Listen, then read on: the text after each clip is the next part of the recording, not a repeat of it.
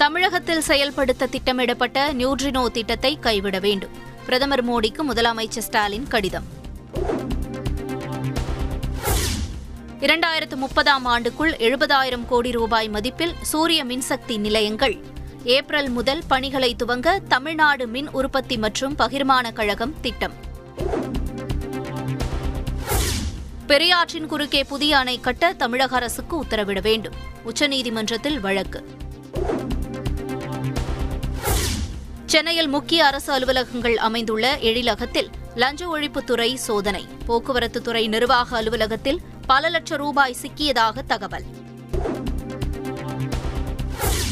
சென்னை மயிலாப்பூர் கோயிலில் இருந்த பழமை வாய்ந்த ராகுகேது மயில் சிலைகள் எங்கே? கோயிலின் தெப்பக்குளத்தில் தேடும் பணி தீவிரம். வருகிற பதினெட்டாம் தேதியன்று மாலை திமுக எம்எல்ஏக்கள் கூட்டம். சென்னை அண்ணா அறிவாலயத்தில் முதல்வர் ஸ்டாலின் தலைமையில் நடைபெறும் என அறிவிப்பு. புதிய வட்டார கல்வி அலுவலர்களுக்கு பணி நியமன ஆணைகளை வழங்கினார் முதலமைச்சர் ஸ்டாலின். பிற்படுத்தப்பட்டோர் நலத்துறை சார்பில் புதிய கட்டிடங்கள் திறந்து வைப்பு. மதுரை பால் பண்ணை வளாகத்தில் புதிய ஐஸ்கிரீம் தொழிற்சாலை திறப்பு.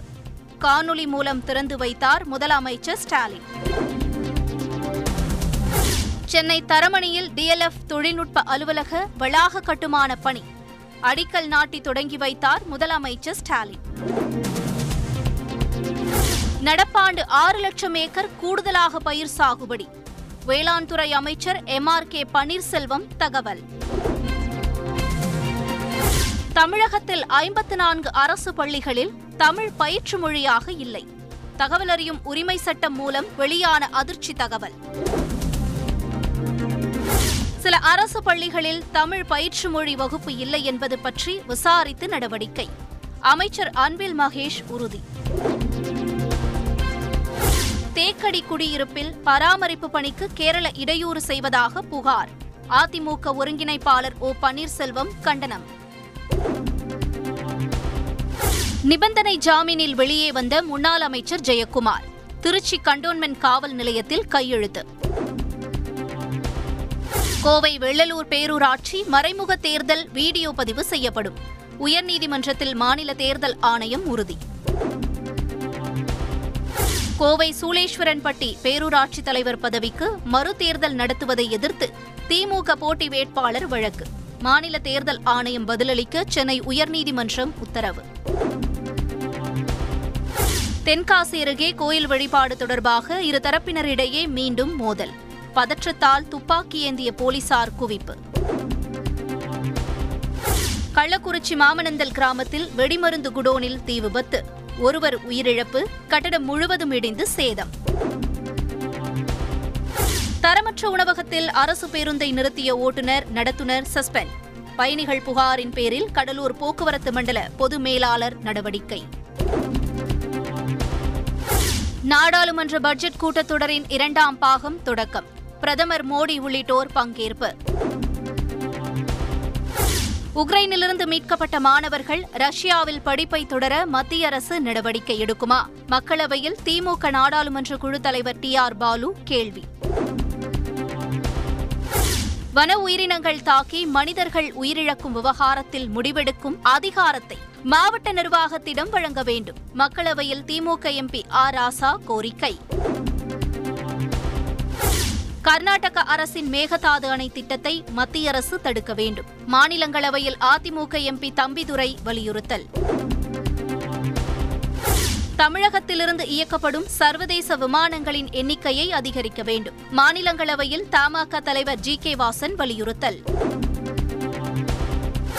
தேசிய குழந்தை தொழிலாளர் திட்டத்தின் கீழ் வழங்கப்படும் நிதி உதவி இரண்டாயிரத்து பதினாறாம் ஆண்டிலிருந்து தமிழகத்திற்கு வழங்கப்படவில்லை. மக்களவையில் மாணிக்கம் தாக்கூர் எம்பி குற்றச்சாட்டு. காங்கிரசின் எதிரி பாஜகவும் அதன் சித்தாந்தமும் தான் கட்சியை வலுப்படுத்தி அடுத்த தேர்தலில் வெல்வோம் என கட்சியின் மூத்த தலைவர் மல்லிகார்ஜுன கார்கே உறுதி.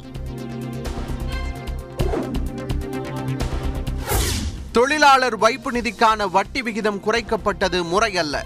மீண்டும் பழைய வட்டி விகிதத்தை வழங்க மக்களவையில் டி ஆர் பாலு எம்பி வலியுறுத்தல்.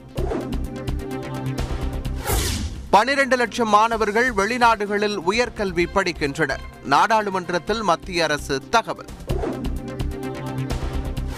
உக்ரைன் மாணவர்கள் ரஷ்ய பல்கலைக்கழகங்களில் படிப்பதற்கு பிரதமர் மோடி உதவ வேண்டும். புட்டினுடன் உள்ள நட்பை பயன்படுத்த வேண்டும் எனவும் டி ஆர் பாலு எம்பி கோரிக்கை. உக்ரைனில் இருந்து திரும்பிய இந்திய மாணவர்கள் படிப்பை முடிக்க மத்திய அரசு உதவி செய்யும். மத்திய கல்வி அமைச்சர் தர்மேந்திர பிரதான் உறுதி. பனிரெண்டு முதல் பதினான்கு வயது வரையிலான சிறார்களுக்கு மார்ச் பதினாறு முதல் கொரோனா தடுப்பூசி. அறுபது வயதிற்கு மேற்பட்ட அனைவருக்கும் பூஸ்டர் ஊசி செலுத்தப்படும் எனவும் மத்திய அரசு அறிவிப்பு. போலியாக கொரோனா இறப்பு சான்றிதழ்களை பெற்று இழப்பீடு பெறுவதாக உச்சநீதிமன்றம் வேதனை. சிஏஜியை கொண்டு விசாரணைக்கு உத்தரவிடப்படும் எனவும் நீதிபதிகள் அறிவிப்பு. பங்குச்சந்தை முறைகேடு வழக்கில் கைதான சித்ரா ராமகிருஷ்ணாவுக்கு பதினான்கு நாள் நீதிமன்ற காவல். டெல்லி சிபிஐ சிறப்பு நீதிமன்றம் உத்தரவு. ஜெயலலிதா மீதான செல்வவரி வழக்கில் தீபா தீபக் சேர்ப்பு. சென்னை உயர்நீதிமன்றம் உத்தரவு. கைது செய்தது அரசியல் பழிவாங்கல் என ஜெயக்குமார் சொல்வதாக ஆர் எஸ் பாரதி கண்டனம். சட்டத்தை கையில் எடுத்து அராஜகத்தில் ஈடுபட்டதால் சட்டத்தின் ஆட்சிதான் கைது செய்தது என விளக்கம். புதுக்கோட்டை மாவட்டத்தில் சொந்த அக்காள் மகளை பாலியல் வன்கொடுமை செய்த இளைஞருக்கு சாகும் வரை ஆயுள் தண்டனை. மகளிர் நீதிமன்றம் அதிரடி உத்தரவு.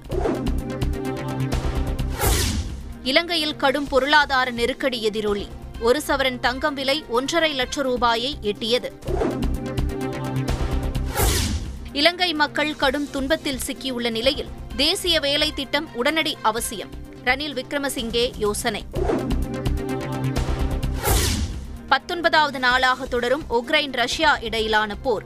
போரில் நிச்சயம் வெல்வோம் என உக்ரைன் அதிபர்